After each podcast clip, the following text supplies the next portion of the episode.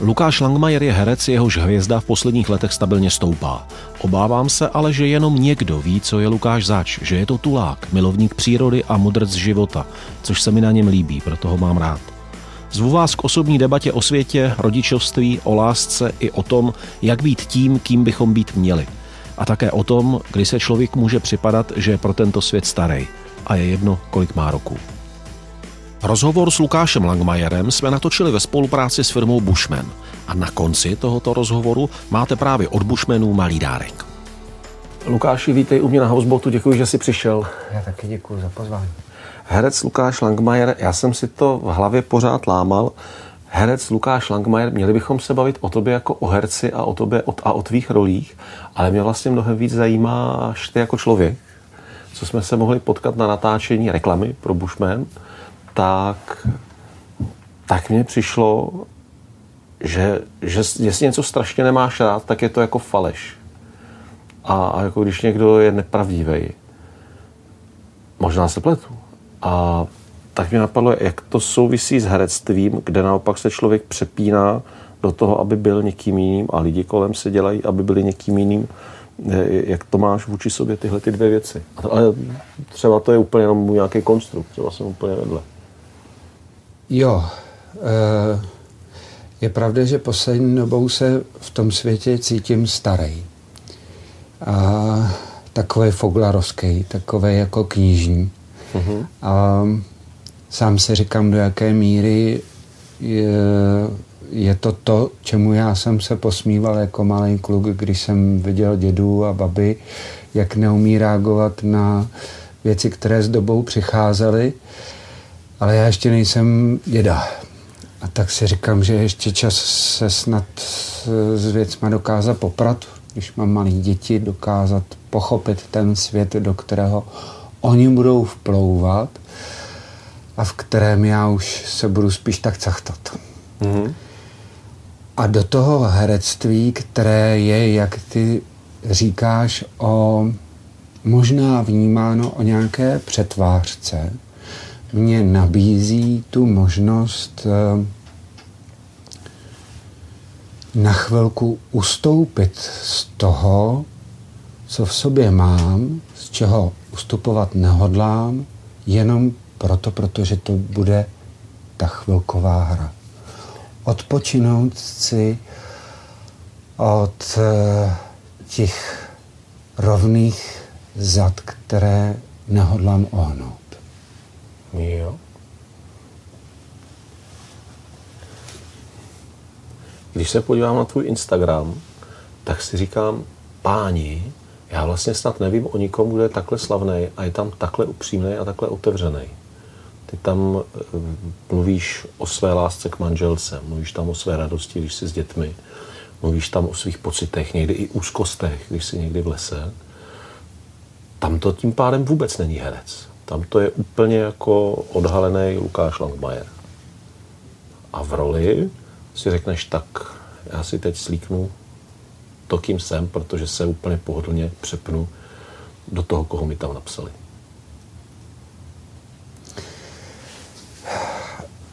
Už před několika lety jsem zjistil, že když s lidmi mluvím uh, upřímně a říkám jim pravdu, že mají dost velký problém tomu uvěřit. Mm-hmm. A to je jedna věc. Druhá věc je, mm, co se týče Instagramu, možná, že jsem ho špatně pochopil. No počkej, já ti to nevytýkám. Mně se to strašně líbí, jak tam jo, jsi jako otevřený. E, protože kdybych s ním uměl lépe pracovat, tak asi, anebo uměl pracovat tak, jak se dejme tomu má, ale narážíme na to, co jsme se před diskuzí bavili o nějakých pravidlech, tak ehm, na něm třeba dokážu generovat čísla, které mě budou živit. A myslím, že tam máš jako velmi slušná čísla už teď. A um, tak, jak to dělám já, tak to umím. I měnit to asi nebudu, protože bych to neuměl, už by to nebylo upřímný. A včera mi jeden můj e, známý, jeden můj kamarád napsal hezkou zprávu. E, on pod mým vlivem poprvé eh, na jaře jel obytňákem a mm, stanovil si mě jako velitele cesty. Co já vymyslel, tak tam on se se ženou a se synem vydal. Mm-hmm. Prostě jel za mnou. Byl ve vleku věcí a nechal se vlézt. Byl za to rád. Je to chlap přes 50 a byl, za, jako byl šťastný. A říkal mi, já to takhle chci dělat. Napiš, kdy budeš mít volno a řekni, kam jedeme a já tam pojedu. My se prostě neskládáme a jedeme tam, bude to super a těším se na to. Eh, a napsal mi, že jeho žena, eh, která dělá na jednotce intenzivní péče v nemocnici, stará se o lidi ve stavu, v kterém se objeví na jednotce intenzivní péče, tak to je pro mě mm, něco, co se nedá oddiskutovat. A takže, že se věnovala včera odpoledne tomu, že pročítala ten můj Instagram. Uh-huh. Že se smála a plakala. Uh-huh.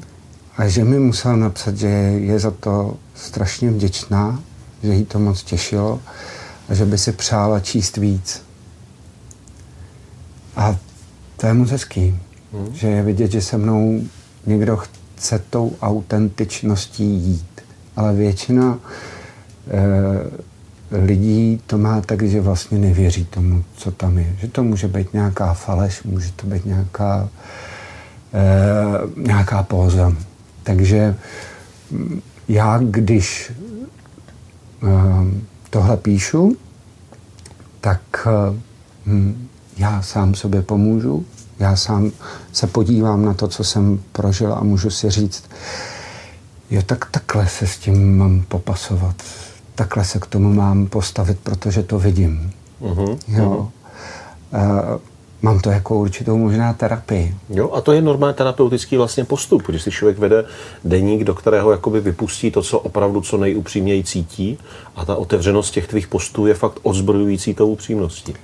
Z druhé strany se snažím k tomu se třeba čas od času vracet a přeformulovávat nebo nacházet vhodnější slova. Ale mm, proč jsem řekl, že jsem třeba nenašel úplně správné umístění, je, že, že mm, já se tak jako, já si tak testuju, co můžu, pro to, co třeba mě to ukáže v budoucnu třeba se mi v budoucnu opravdu podaří něco psát, protože by se mi to moc líbilo, ale zatím, zatím je na to ještě spoustu času.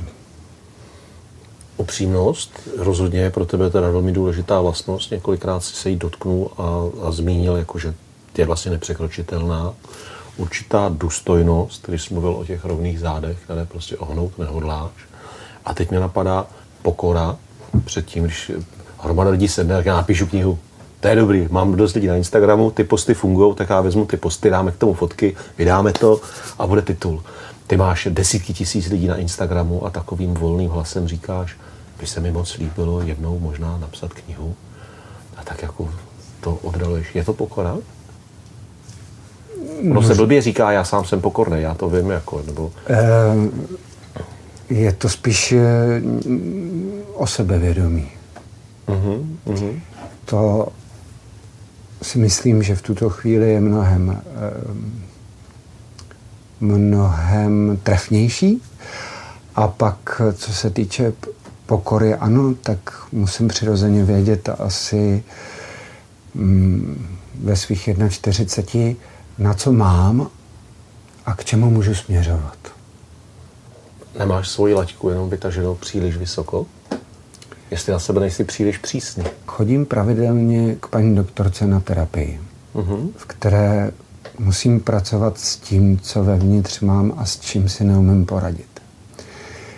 A, a ona mi tohle říká taky. Uh-huh. ale mm, já okolo sebe mm, mám to štěstí, že potkávám lidi, včetně tebe, který ehm, mě můžou fascinovat, které, který mě můžou k něčemu inspirovat, kteří jsou něčím zajímaví, který něco vytvářejí. A já to tak jako okolo sebe pozoruju a říkám si, hm, tak opatrně, Lukáš. opatrně. Jo. Na Špicberkách si ještě nebyl. Kamaráde, to je ta pokora, klobouk dolů. To je, to je, víš, eh, Ty jsi i řekl, že že ti připadá, že některé vlastnosti, eh, které jsou pro tebe důležité, nebo některé rysy, které jsou pro tebe důležité, že možná už nejsou aktuální a současné. A já si myslím, že naopak ta doba po nich strašně žízní. A že když se objeví někdo, kdo to umí takhle jako vyložit, jako ty, a i s tím, že řekne, a ono to je těžký, jako to držet a prostě uplatňovat, takže to je strašně dobře, že to je slyšet. To asi se odrazí až podle toho, protože v tvé housebot ložnici se nám válí můj devítiletý syn a ten mi možná za čas řekne, jestli to bylo dobrý, tohle všechno, co jsem dělal. E, nastaví mě to zrcadlo stejně jako moje dcera. Jak, e, jestli jsem jim zvolil správnou cestu do toho života, jestli jsem mi správně pomohl v tom nasměřování, jestli se mi taky dokázal v, v pravou chvíli pustit do toho světa a vybavit je tím, co mm, by si zasloužili, čím by si zasloužili být vybaven.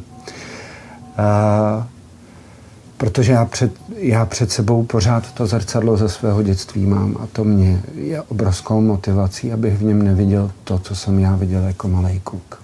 Mm-hmm. Ale to, co si teďka ty řek, Eh, to odhalí až ty mý děti. Pravda je, že schopnost vypustit ty děcka ve správnou chvíli a nezatěžovat je svým eh, budoucím páprdovstvím, které pevně věřím, že ještě nemám, ale to nevím, to jenom já můžu mít pocit takový. Považuji za jeden z velkých úkolů všech otců světa ve správnou chvíli dokázat říct, no jasně, to je na tobě, držím palce a kdyby cokoliv jsem tady, jasně, no. vyraz. Bude no, to těžký. Uh, mě už jenom samo o sobě to, když o tom mluvím, jako dělá problém, dojímá mě to a mám z toho strašný strach.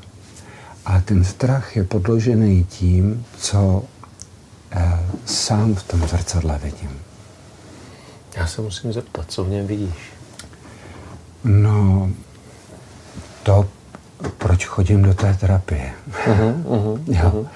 A proč se snažím s tím jakoby pracovat a proč si možná tu laťku nasazuju vysoko, abych nedělal chyby. Abych nedělal ty chyby, které v tom zrcadle vidím. Který tě bolí. Které bolí. Jo, protože chybovat je naprosto přirozen a, a my spolu jakoby uh, s Mikulášem, který v té ložnici je, tak uh, vedeme dlouhý diskuze. Uh-huh a on je schopný je se mnou vést. To věřím, že jo. A, a posouvat samozřejmě ty, ty, ty hranice toho, um, co je možné a co, je, co není vidět a, a co je lež a co je pravda a podobně. A mým úkolem je v tom jako dobře dobře chodit tak, abych byl pořád jeho kamarád taky a nebyl jenom tím jako prudérním mentorem. Který je ale občas taky potřeba. To je taky role otců, si myslím, a čas jo, od času. Jo, jako... jo, jo, pořád je to tak, jak, jak říkáš. A zároveň mám takový jako velký maják tady v té hlavě, ale pozor. Vzpomeň si na, na to, že ti jako klukovi prostě nebylo dobře v jeho letech. Uh-huh. A že si potřeboval mít vedle sebe toho tátu. A ta, ta konstelace té rodiny eh, to vlastně pořádně nedovolila. Uh-huh.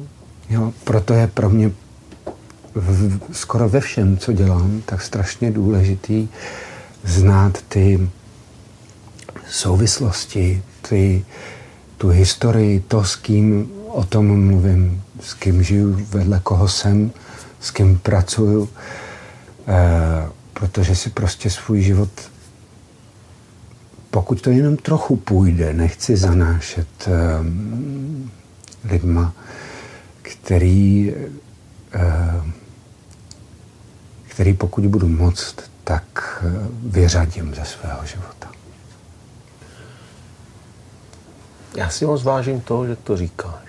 Že Ono se to neříká snadno, takovýhle všechny věci. No tak proto je to takový no. upřímně řečeno Petře kostrbatý, protože to neumím úplně správně jako pojmenovat a taky i ve vší svý upřímnosti a v tom co k tobě jako cítím a je, jak si tě vážím, tak vím, že si taky nemůžu dovolit říct úplně všechno. Nejsem tady na té terapii. Děkuju. To je i obrovská poklona divákům tohoto YouTubeového kanálu, kteří, a já se tím chlubívám, a našel jsem podobné právě čtenáře u tebe na tvém Instagramu, kteří nechodí na ty sociální sítě se hádat, urážet, ponižovat, zlepšovat si svoje utrápený ego, ale naopak tam chodí hledat někoho, kdo jim jako otevřeně něco řekne, kdo jim něco poví, kdo jim pomůže, protože ono to zrcadlo, do kterého se špatně kouká a ve kterým to bolí, máme úplně všichni. Někdo ho má víc zasviněný, hmm. někdo míň, a úplně každý tam má minimálně fleky. A někteří si nalhávají, že to je v pohodě, a pak třeba i nevědomky ubližují nebo dělají zlé věci, nechtěně třeba. A někteří to rozpoznají a řeknou si, tak jo, no, tak, tak já se povařím ve vlastní šťávě a zkusím se s tím popasovat. Protože ono to je vaření ve vlastní šťávě okay. velmi často. Myslím si, že to povaření se v té vlastní šťávě přináší i dárky. A já to poznávám na sobě, když někdy se peru s něčím, co odhalím, že je na mě blbý a hnusný a, a strašně bolestivě si to řeknu, korník, fakt, fakt jsem to udělal a teď si to musím přiznat a hledat, tak zjišťuju, že ono mi to jakoby na vedlejší linii přináší hromadu dárků jako do tvorby. Že člověk najednou je schopen líp cítit nějaký situace, který je v mém případě chci natočit, postříhat, sdělit.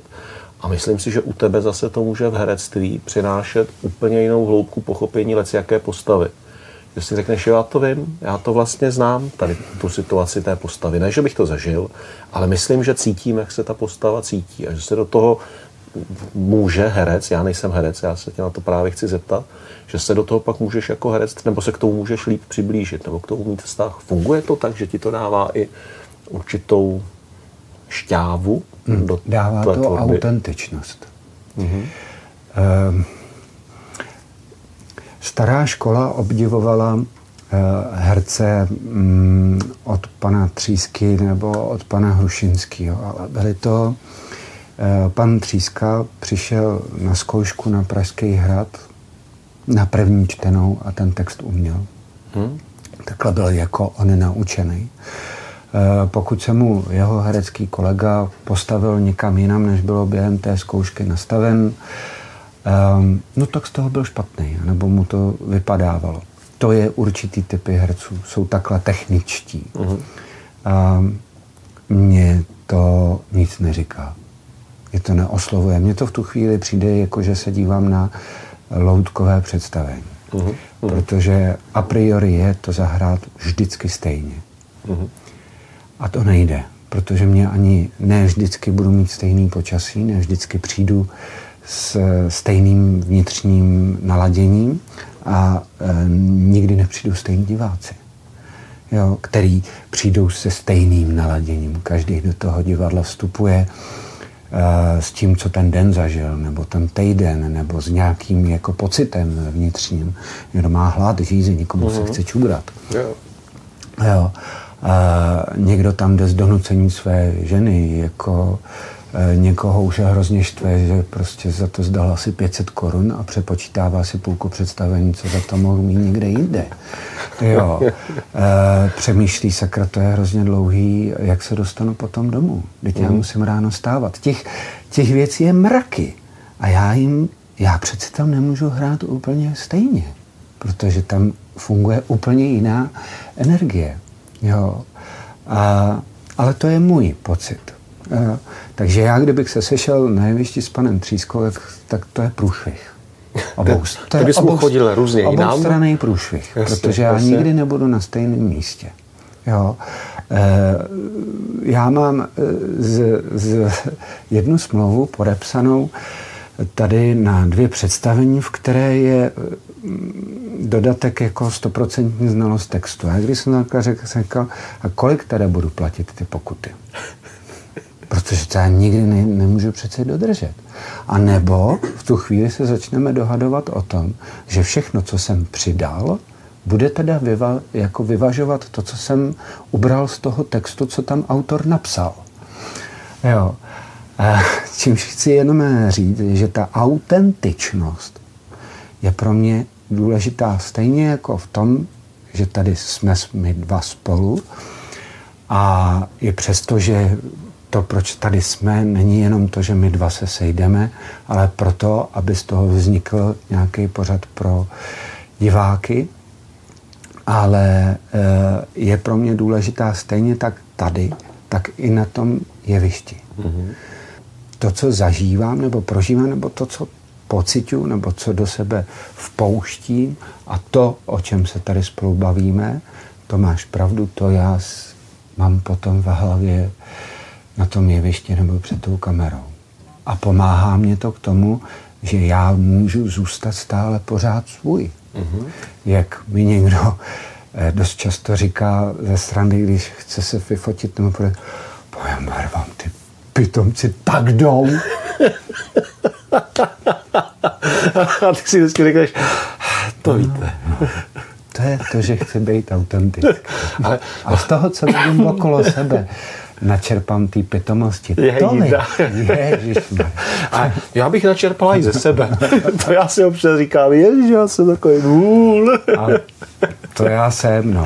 To já jsem. A, ale zase z druhé strany, kdo to sakra může v téhle situaci, v ten daný okamžik posoudit, že jsem se vlastně fakt zachoval blbě. A, a zase a jasně, a znát souvislosti, kontext, pak je to těžký řešit. Ano, ve chvíli, kdybych jel na některou z cest, na kterou ty jedeš, tak tam jasně víš, že když se zachováš blbě, co se stane. To, to, to, ano, tam, tam je potřeba na, na některé konkrétní no. věci dávat velikýho majzla. Ale v tom, v čem my jako fungujeme a e, jakou, jaký to má dosah, nebo co to komu řekne, s čím odejde, to já fakt nemůžu potom jako vědět, jestli to bylo blbý nebo ne. A, a taky vlastně to už pak není ani tak to je tvoje starost. Není, ale jako moje starost je to, že já se neumím od té starosti úplně odprostit. Jako, že jo. neumím to jako vyfouknout z té hlavy. To vyfouknutí funguje, eh, že se jako toulám. To teda na mě jako prac, to, to mi s tou hlavou pracuje dobře. Ta chůze a, a běh. Já ti někdy budu lanařit, já občas dělávám polárnický výlety pro kamarády, takhle po Čechách nebo blízko po Evropě na tři dny, na čtyři dny. Pojď si to zkusit. Jestli tě tohle baví, tam, tam, já jsem použil jednou příměr a strašně jsem byl rád, že mě to napadlo a od té doby ho používám. Polární cesta, to je, jestli pamatuješ, takový ty štětky, kterými se čistívávaly lahve. Mm-hmm. To strčilo a a vytáhlo a ta láhev zevnitř, kam se nedá vůbec došáhnout, byla krásně čistá, tak cestování do poláru je takováhle štětka a je to na hlavu a na duši. Hmm. To já... Z čeho se tam nejvíc bojím? Nevím. Že jako se bojím dost často při nějakých jako výletech, že se budu muset přiznat, že nejsem tvrdák. Hmm. Hele. Protože tohle odhaluje, jako je, jak moc. A to ani ne. A e, já jsem jednou jsem si vymyslel takovou, abych měl příměr k tomu. Jo. Jednou jsem si vymyslel před mnoha lety, to jsem ještě děti ani neměl, že si srovnáme mezi sebou něco s mým otcem cestou. A vymyslel jsem, on bydlel na Šumavě, já v, v Měchenicích tady u Prahy, že půjdeme ze Šumavy do Měchenic pěšky. Mm. Kolik to je? To je daleko. Asi něco přes 100 kilometrů jsme a. šli, jako 120 třeba. A, a že si tím jako tou cestou a tou chůzí možná dospějeme k nějakým jako k nějaké terapii vzájemné. No, to zní dobře a slibně. A mm, můj tatínek měl sebou jako teda i stáno, všechno vařič a, a já jsem se vydal v, v, v sandálech a s plachtou. Mm-hmm. V půlce té cesty jsem musel jít bos, protože jsem prostě musel přiznat, že můj táta, který se zeptal, proč sandál? Jasně. Měl pravdu, když, hře, když udělal, no, dobře, no. Protože to nechal na mě. Mm-hmm. Jo. E, to, že si vzal sebou vařič, aby ráno udělal čaj a já ne, to bylo skvělý, to byl skvělý nápad. A ho nechtěl sebou tát. Mm-hmm. Jo, a to, že on měl stan a já jenom tu plachtu, bylo při dvou dnech deště taky super. Jo. Takže já jsem se už v půlce té cesty musel říct, chlapče, ty jsi vůbec na to nepřipravil. Mm. Jo. A bylo by mě mnohem líp, kdybych už to měl za sebou. A musel jsem se říct, jo, tak ten fotr se zase prostě připravil líp. A s tím, že já neumím asi jako odhadnout ty věci, neumím se na ně správně připravit, tak to mě právě pak dostává do toho, že si říkám, tyjo, tak teď ti to asi zběhne. Došli jste s tátou? Došli jsme do cíle. Do obou cílů? Ano. Tak to je skvělé. Nebo ne, promiň, do obou cílů jsme e, nedošli. E, došli jsme do toho, co jsem ti řekl, že mě vlastně jako on předběh, že jsem nebyl připravený. Mm. A proto jsme možná nedošli k obou těm cílům. Protože jsem na ně stejně jako jsem vyrazil v sandálech, nebyl připravený na to, abych dospěl k tomu, co jsem si myslel, že dospěl. Mm. Protože se prostě nedá jít ze Šumavy 120 kilometrů v sandálech. A já bych, já bych vám to strašně přál, vám dvěma chlapům, tobě a tvýmu tátovi. Došli jste spolu někdy uh, v těch chlapských duších a v chlapských hlavách do nějakého cíle, o kterém jste si mohli říct, tak jo, tak je to kostrbatý, je to zubatý, ale tahle ta kouta je dosažená společně a vlastně dává smysl. Neumím posoudit teďka. Jo, jo. Nevím, jo. neumím, protože já do svého otce nevidím. A, a já bych se měl naučit to, co jsme si říkali před nějakou chvílí, že mě čeká, abych pustil děti, uh-huh, uh-huh. bych měl pustit i jeho. Jo, jo. Zaznělo tu dneska několikrát slovo terapie. Pro mě tenhle rozhovor vlastně má taky terapeutický rozměr. Mě táta umřel, když mi bylo 6 let. Já už jsem to někde, někdy jsem o tom mluvil. A tím pádem já jsem s ním mnohdy v dialogu, ale jsem vlastně v dialogu s mojí chlapeckou vzpomínkou na otce, tak jak hmm. jsem ho jako šestiletý kluk vnímal. A to byl obrovský, veliký, silný, hodný, skvělý chlap já si někdy takhle v duchu říkám a myslím i na něj a říkám si, člověče, hádali bychom se třeba, když mi bylo 18, nebo třeba, já nevím, mezi 20. a 30. rokem, třeba bychom se rozešli, jako jak bychom to spolu vlastně všechno plichtili. A to je jedna, jedna z řady otázek, na které se nikdy nedovím odpověď. A někdy si takhle říkám, zda to je bohatství svého druhu, že vlastně můj táta je v mých představách a vzpomínkách super dokonalej špičkový superman, tolerantní a chápavý, a nebo jestli to je vlastně zátěž, že jsem ho vlastně jako skutečného chlapa z masa a kostí, kterýho bych byl schopen rozlišit až s nějakou mírou mé dospělosti, vlastně nikdy nezažil. A ono to má v oboje samozřejmě. Trošku dar, trošku zátěž. A našel jsi někoho, eh, do koho si, si tohle promítnu? Jo, vůbec jsem to nevěděl, že to dělám. Řekl mi to pak zpětně po letech kamarád psychiatr, který se mnou občas rozebírá některé třeba mé výpravy a podobně. A on mi řekl, no jo, to jak stočil s Heyerdálem, já jsem pět let natáčel s Torem Heyerdálem, s Messnerem, eh, letité přátelství s Miroslavem Zikmundem. Říkal, to jsou vlastně tvoje substituce za otce.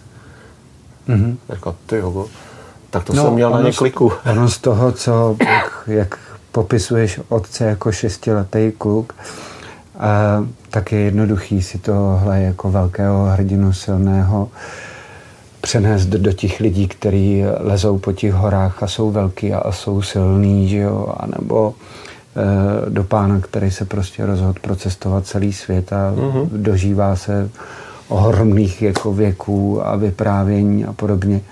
To se nabízí, to je no, pravda. No, A to fakt jako, a, to, a on mi to právě ten kamarád řekl zvenku a říkal, hele, takhle to máš. A já si říkal, ty vole, ty máš pravdu. Musím říct jednu věc. A to je teda dár vlastně. Je. V to, no, proto jsem mluvil i o tom, že vlastně to trápení někdy přináší určitý dary, které jsou úplně tak jako položený u cesty. A člověk si pak až časem řekne, jo, ty vogo, to je vlastně díky, použiju to slovo, to je vlastně díky tomu. To je díky tomu hoři, to je díky té bolesti nebo díky tomu trápení. To by jiní přešli. To by jiní vlastně neviděli. Že to občas přinese něco takového.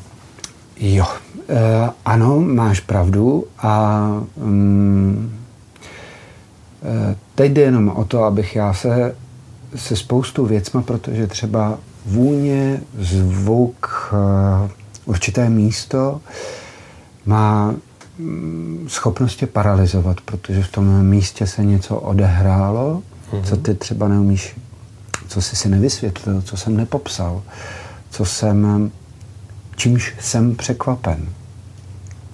A vrací tě to najednou, když sakra, co to je, odkud to přišlo, proč to je, proč se to stalo, mm-hmm. uh, proč se cítím tak, jak se cítím. Mm-hmm.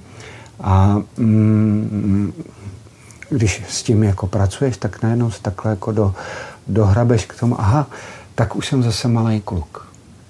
Jo? A když si tady, ty tady říkal něco o pokoře, malý kluk a pokora to je uh-huh. To, to, to je neslu, skoro neslučitelný vlastně. Jo, aspoň v době i našeho dětství. Teď jako nemluvím o přelomu století, kdy to fungovalo jinak a, a kdy děti už museli let kdy jako pracovat a měli ty povinnosti, z čehož to teďka vychází a z čeho já dělám jako chytrého, když říkám, vy musíte mít mít děti nějaké povinnosti s ohledem na svůj věk a tak. Z toho si myslím, že, t, že to vychází z toho, že už v té době museli, protože museli pomáhat v, v těch chudých domácnostech. Jo. A teď si říkám, tohle to, to nejde. Tak co to je? Je to, je to zlost, je to ponížení, je to strach. E, co to tak jako může být? Ale pokora to není. V té době to rozhodně nebylo. Mhm. Takže je to spíš možná um, něčeho nenaplnění, uh, je to možná to ponížení, je to strach a teďka tady před tebou sedí uh, chlap, kterému je 1,40, který má dvě děti, který nějaký věci popisuje, jak ty říkáš, popisuje je velmi otevřeně, protože možná ke mně ten svět tak otevřený nebyl, nebo k, k, k tím, kdo to zprostředkovával pro mě, nevěděl si s tím rady. A proto si e, zametávám tím pádem před svým vlastním Prahem, abych si nenanosil bordel do svého vlastního života dál. Jo? Protože to, co e, to, když to teď dokážu jenom možná v náznacích někdy líp, někdy míň ovládat, tak když jsem byl ten malý kluk, tak jsem to ovládat opravdu nedokázal. Takže v těch pokojíčkách a v těch šuplíčcích je spoustu věcí, které když otevřu, co s tím? Ale vytáhnout to musím, abych to pak ne, netahal jemu, který je tam nahoře v té tvý ložnici. Nebo jí, která je ve školce. Nebo e, své ženě. Jo? Takže mm, ta práce je neustále soustavná na tom, nezanášet ten mhm. šuplík dál, protože je v něm spoustu věcí ještě, které musí ven. Lukáš, já ti moc děkuju, člověče. Je to, promiň, nechci, aby to znělo jako keci, protože to říkám po několikátý během tohoto rozhovoru. Já si myslím, že být otevřený ke světu je projev síly a odvahy. Eh, já si to nemyslím, já to vím. Já taky vím, že otevírat svoje šuplíky, koukat se na ten brajgl a čistit si ho v sobě, to je strašná dřina a je to akt odvahy. A věta, já si zametám před svým Prahem, abych si ten bordel nenosil dovnitř, to je dárek pro nás všechny. já ti moc děkuju za tohle povídání, moc si vážím tvé otevřenosti a příště si budeme povídat o herectví. Třeba. Já nevím. Třeba. Nebo, ale ono to je lepší ne. to bylo takhle, člověče. A nebo eh, se budu ptát já tebe. No, dobře. Pokud tě popadne taková chuť, tak já do toho půjdu. Děkuju. Díky moc. Děkuji ti. Děkuji. Na závěr tohoto houseboatového rozhovoru s Lukášem Langmajerem, který jsme točili ve spolupráci s firmou Bushman, pro vás máme dárek. Třistovky slevu na nákup na internetu na www.bushman.cz www.bushman.cz i v 28 jejich značkových obchodech po celé České republice. Když utratíte víc jak 1500 korun, po zadání kódu HBUSH21 HBUSH HBUSH HBUSH Po zadání kódu, který máte v popisce, dostanete slevu 300 korun.